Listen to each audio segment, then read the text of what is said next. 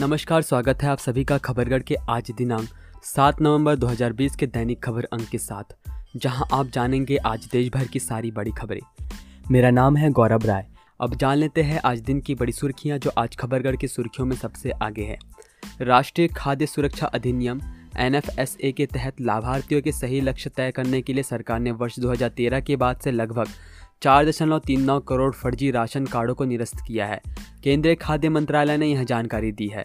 सरकार ने कहा है कि निरस्त किए गए राशन कार्ड के स्थान पर नए राशन कार्ड नियमित रूप से सही और पात्र लाभार्थियों या घरों को जारी किए जा रहे हैं। पाकिस्तान के प्रधानमंत्री इमरान खान को गिलगित बाल्टिस्तान को प्रांत का दर्जा देने का कानूनी अधिकार नहीं है। उन्होंने ऐसा करके संविधान से इतर कार्य किया है। इस बाबत उनकी अवैध घोषणा निंदनीय है। यह बात कश्मीर नेशनल पार्टी के चेयरमैन अब्बास भट्ट ने कही है। अमेरिका के राष्ट्रपति चुनाव में जो बाइडन को मिल रही बढ़त के मद्देनजर सीक्रेट सर्विस उनकी सुरक्षा बढ़ा दी है।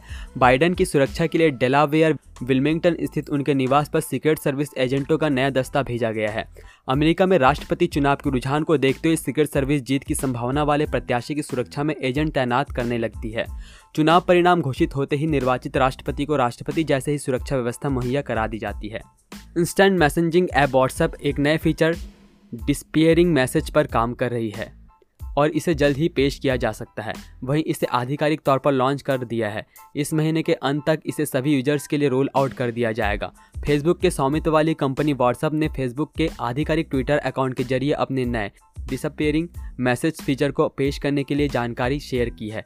जानकारी के अनुसार डिसअपेयरिंग मैसेजेस यूज़र्स के पुराने मैसेज व चैट को पढ़ने के बाद अपने आप डिलीट कर देगा। अब खबरें राज्यों से। उत्तर प्रदेश में पंचायत चुनाव अगले साल अप्रैल व मई के महीनों करवाने के आसार बन रहे हैं। राज्य निर्वाचन आयोग ने यह चुनाव चार चरणों में संपन्न करवाए जाने की तैयारी की है।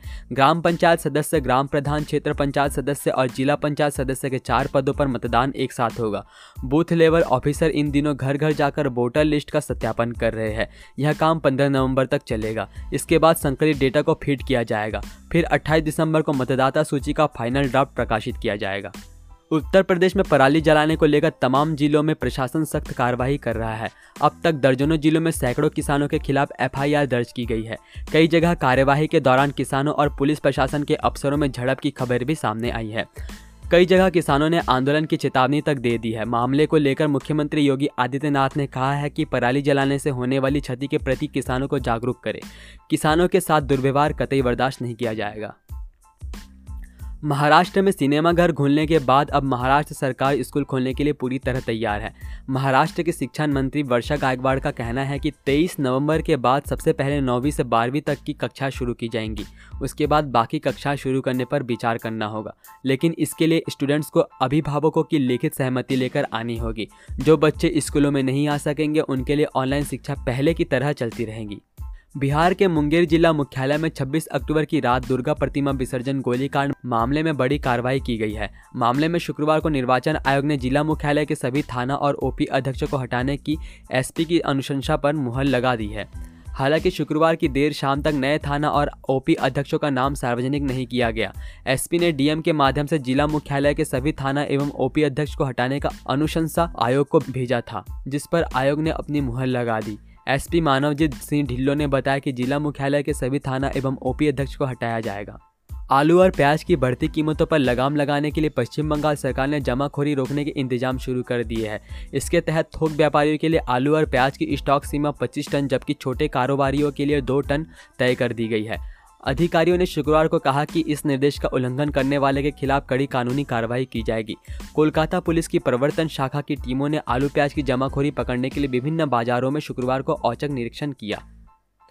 मध्य प्रदेश से कर्तव्य के प्रति समर्पित अच्छी खबर सामने आई। बुधवार को करवा चौथ पर जब महिलाएँ अपनी पति की लंबी उम्र के लिए सोलह श्रृंगार करके निर्जला व्रत रख रही थी, तभी मध्य प्रदेश के निवाड़ी की महिला एसपी वाहिनी सिंह सात श्रृंगार छोड़ वर्दी पहनकर बोरवेल में गिरे बच्चों को बचाने में जुटी थी। चार निकलते ही उनके आईपीएस पति ने मौके पर पहुंचकर उनका व्रत खुलवाया। इस कर्तव्य परायणता की मुख्यमंत्री शिवराज सिंह चौहान ने भी ट्वीट करके तारीफ़ की है। सातवें वेतन आयोग के तहत दिवाली के पहले तमिलनाडु सरकार ने अपने निगमों में कार्यरत कर्मचारी को बोनस और वेतन देने की बात कही है। सरकार ने अपने एक बयान में कहा है कि समूह सी और डी श्रेणी के सभी लाभ हानि वाले सार्वजनिक क्षेत्र के उपक्रमों में काम करने वाले श्रमिकों और कर्मचारियों को आठ दशमलव तीन तीन प्रतिशत बोनस और अतिरिक्त एक दशमलव छः सात प्रतिशत का भुगतान किया जाएगा। स्थायी श्रमिकों को आठ हज़ार चार सौ रुपये का बोनस और अतिरिक्त अनुदान प्राप्त होगा। सात अक्टूबर को प्रदेश से मानसून ने विदाई ली। मानसून की विदाई के बाद भी करीब एक सप्ताह तक राजस्थान में गर्मी और उमस ने लोगों को सताया। करीब दो सप्ताह पहले पहाड़ी हिस्सों में हुई बर्फबारी के चलते प्रदेश में सुबह शाम की गुलाबी सर्दी ने लोगों को गर्मी और उमस से राहत दी। दिवाली पर फटाखा प्रतिबंधित करने वाले राज्यों की सूची में कर्नाटक भी शामिल हो गया है। अब कर्नाटक में कोरोना महामारी के चलते पटाखे जलाने पर पाबंदी लगा दी गई है। मुख्यमंत्री बी एस येदियुरप्पा ने मीडिया को संबोधित करते हुए कहा कि जल्द ही इस संबंध में आदेश लागू किया जाएगा। गुजरात पुलिस ने जानकारी देते हुए बताया कि गुजरात के भरूच ज़िले के दाहेज औद्योगिक क्षेत्र में एक कीटनाशक फैक्ट्री के शोधन प्लांट में शुक्रवार को आग लगने से एक मजदूर की मौत हो गई। भरूच के पुलिस अधीक्षक राजेंद्र सिंह चुड़ासमा ने कहा कि मृतक की पहचान चालीस वर्षीय रामकुमार चौधरी के रूप में की गई है। चौधरी उस शोधन प्लांट में कार्यरत थे जहाँ आग लगी। चुडासमा ने कहा, आग बुझने के बाद चौधरी का शव मलबे में पड़ा हुआ मिला। जब हादसा हुआ, तब शोधन प्लांट में वही काम कर रहा था। घटना में कोई घायल नहीं हुआ। ओडिशा सरकार ने कोरोना महामारी के मद्देनजर राज्य के सभी स्कूलों को 31 दिसंबर तक बंद रखने का फैसला किया है। राज्य सरकार ने इस संबंध में जारी आदेश में कहा कि कोरोना के बढ़ते मामले के मद्देनजर ओडिशा के सभी स्कूल 31 दिसंबर तक बंद रहेंगे। सरकार ने परीक्षा मूल्यांकन और प्रशासनिक गतिविधियों के संचालन की अनुमति दी है। हालाँकि इसी बीच ऑनलाइन दूरस्थ शिक्षा जारी रहेगी, जबकि शैक्षणिक और गैर शैक्षणिक कर्मचारियों को कंटेनमेंट जोन के बाहर ऑनलाइन शिक्षा और टेली काउंसलिंग के लिए स्कूलों में बुलाया जा सकता है। तेलंगाना राज्य सरकार का नया एकीकृत सचिवालय परिसर एक साल के भीतर तैयार हो जाएगा। मुख्यमंत्री के चंद्रशेखर राव ने इसके लिए दिशा निर्देश जारी करते हुए पूरी परियोजना को निगरानी में रखने के लिए छह कामकाजी टीमों का निर्माण किया है। सड़क और परिवहन विभाग के मंत्री बेमुला प्रशांत रेड्डी ने जानकारी देते हुए कहा कि छह टीमों को बनाकर योजना के कार्य को बहुत अच्छी तरीके से मनन किया जा रहा है और कोशिश की जा रही है कि एक साल के भीतर ही सचिवालय परिसर का निर्माण हो जाए। केरल में पहली बार सर्वोच्च मंदिर संचालक संस्था त्रावणकोर देवास्म बोर्ड के प्रबंधन वाले तीर्थस्थल में कोई अनुसूचित जनजाति का पुजारी तैनात किया जाएगा। केरल सरकार ने ऐतिहासिक पहल करते हुए करीब 1200 धर्म स्थलों की देखरेख करने वाले बोर्ड में एक एसटी और 18 अनुसूचित जाति के अंशकालिक पुजारी नियुक्त करने का निर्णय लिया है।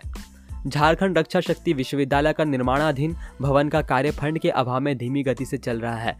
फंड नहीं मिलने से निर्माण कार्य रफ्तार नहीं पकड़ रहा है। हाल ही में सरकार द्वारा 10 करोड़ रुपए जारी किए गए। अब तक सिर्फ़ 19 करोड़ रुपए इस कार्य के लिए मिले हैं, जबकि पूरे भवन निर्माण की लागत 206 करोड़ रुपए की है। जानकारी के मुताबिक पिछले वर्ष जनवरी माह से निर्माण कार्य चल रहा है।